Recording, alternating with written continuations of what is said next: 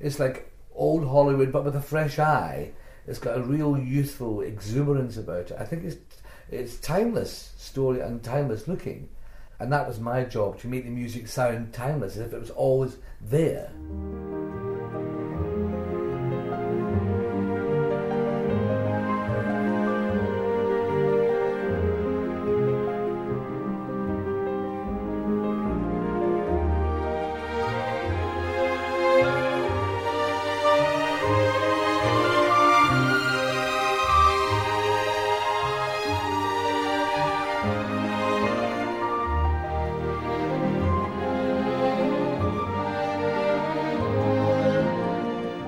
When this uh, project came to me from Disney, uh, it seemed to me the invitation was to try and meet all the expectations of a fairy tale world with its magic and its spectacle and its colour, uh, but see if we could rediscover uh, the character of Cinderella from within and make her a thinking, thoughtful, considerate, active, intelligent, uh, passionate woman. Um, and uh, if we could do both those things, there would be a little bit of magic.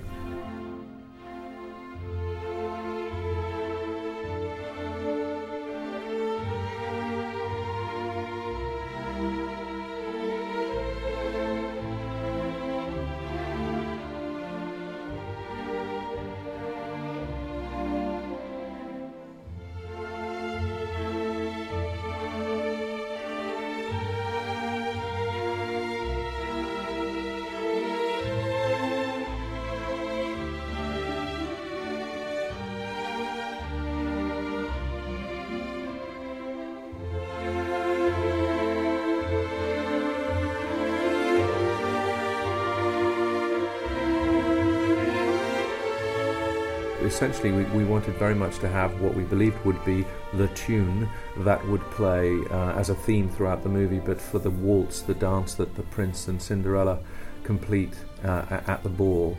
And it needed to have Pat's trademarks of a sort of tenderness, a kind of great melodic uh, catchiness. Um, an elegant simplicity, always so easy to say and so hard to do, but uh, he did it wonderfully. Um, and uh, we were able indeed to maintain it. I suppose we could have changed it uh, in post, but we didn't want to remotely. It was part of this long term organic approach to the composing that, that Patrick's always followed, and that was, you know, supported by trips to rehearsal, by trips to the set, um, long term planning with the London Symphony Orchestra, who recorded the score for us and uh, and this belief in this classical approach extending into the world of the the orchestra itself, strings, real strings, as opposed to synthesized, and, and from an orchestra often playing the whole cue in its in its entirety in the same room, rather than constantly being. Uh, uh, broken down into smaller constituent bits, so that rather like the movie itself, we were looking for, as, as much as we could, the opportunity to use a live element.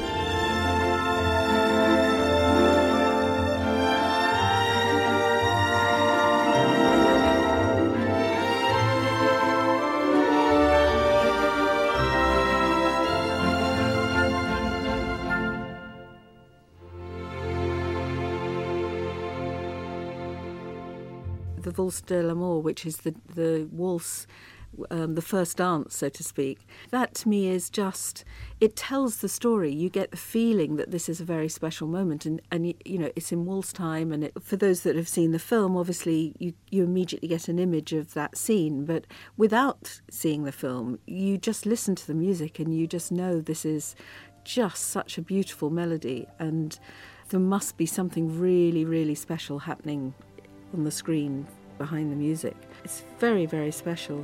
And then the cues where the great secret and the new family, they, you know, which tell stories, and you, I mean, they're so sort of graphic in an audio way.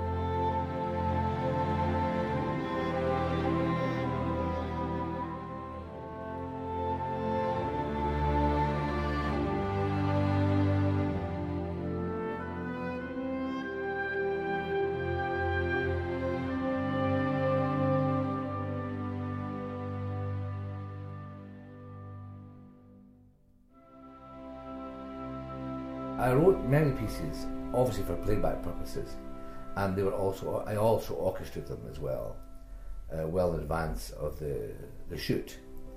Obviously, I had to send the waltz to Rob Ashford, the choreographer, to allow him to get on with his job. So there was a lot to be done before the ballroom scene. In fact, Ken uh, telephoned and asked me if I could possibly come up with a waltz um, on the first day of, of, of, the shoot, principal shoot of the ballroom. That was the day before, and uh, I, call at 12 o'clock in the day. So it was done by tea time that night and sent over to sound guys and full orchestrated and written, uh, which was great fun.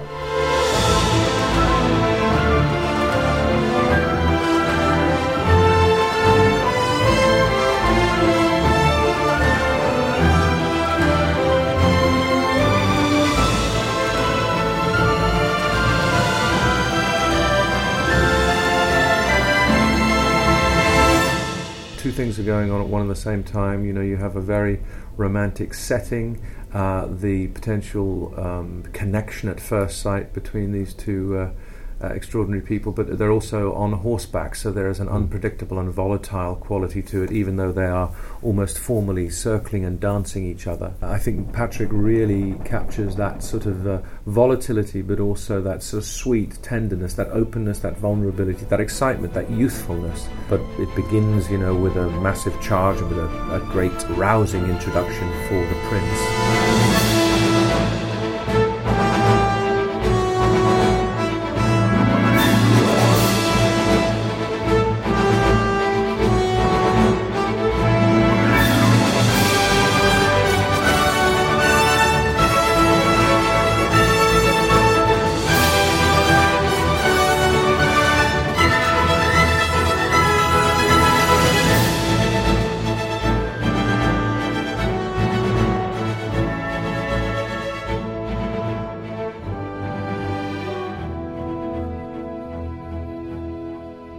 So that, that it has you know the Doyle creativity you know really breaking on all fronts there with this big orchestral and you know and then very light string kind of lead through the uh, uh, through the piece and uh, in a way it captures this delicacy of, of their of their burgeoning relationship um, meeting as they do away from the pressure of the palace or of the house and uh, so it it has a, a, a tenderness and a great strength at one and the same time.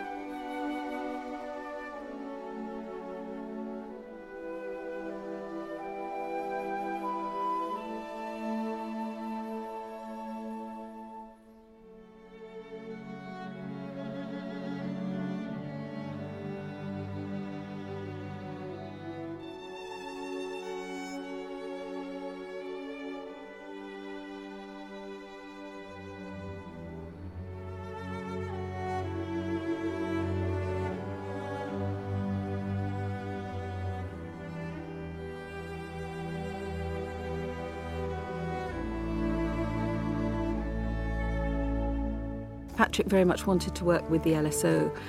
They were very special sessions, I have to say. I think for me, in a way, the highlights of the session were the fact that it was beautiful music to play, and the orchestra so enjoyed every single cue. And you could just tell from their body language, the way they were playing, I mean, just the enthusiasm, the smiles. It was it was touching everybody's hearts as they were playing the music and you you know that something is very special when that happens. So that was really really exciting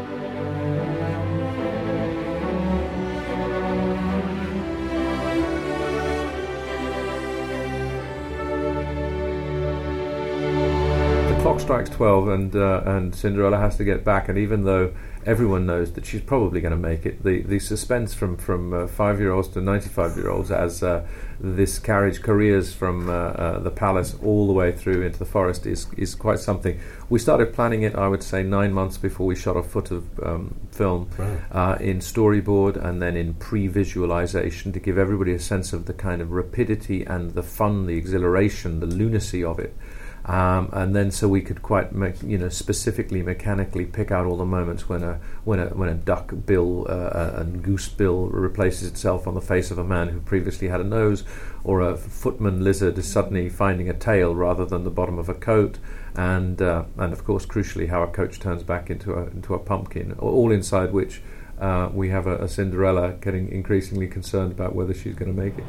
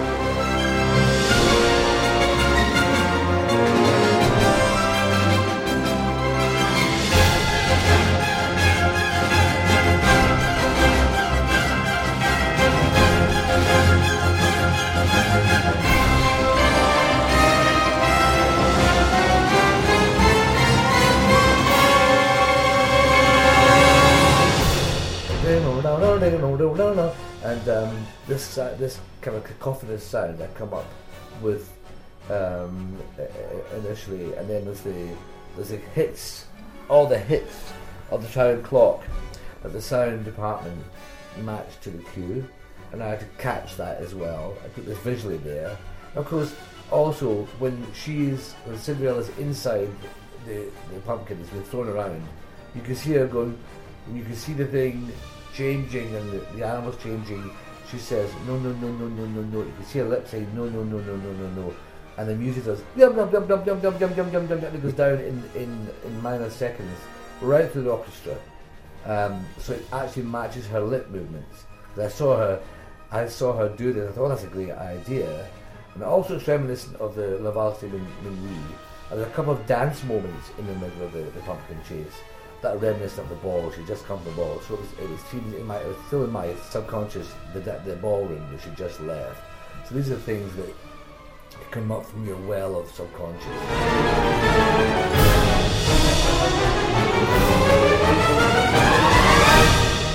Plus, there's all the technical aspects of the goose, the goose, uh, the the head coming back that had to be caught, and then you had to catch the lizards changing back, you know, from human to lizard form. Of course, the the horses turn into mice. You know, the chromaticism goes down the bottom and rises up at the very end as she flies through the air, as the um, the pumpkin bursts and flies through the air. So. Yeah, that's a, there's a, there's a few days work in that.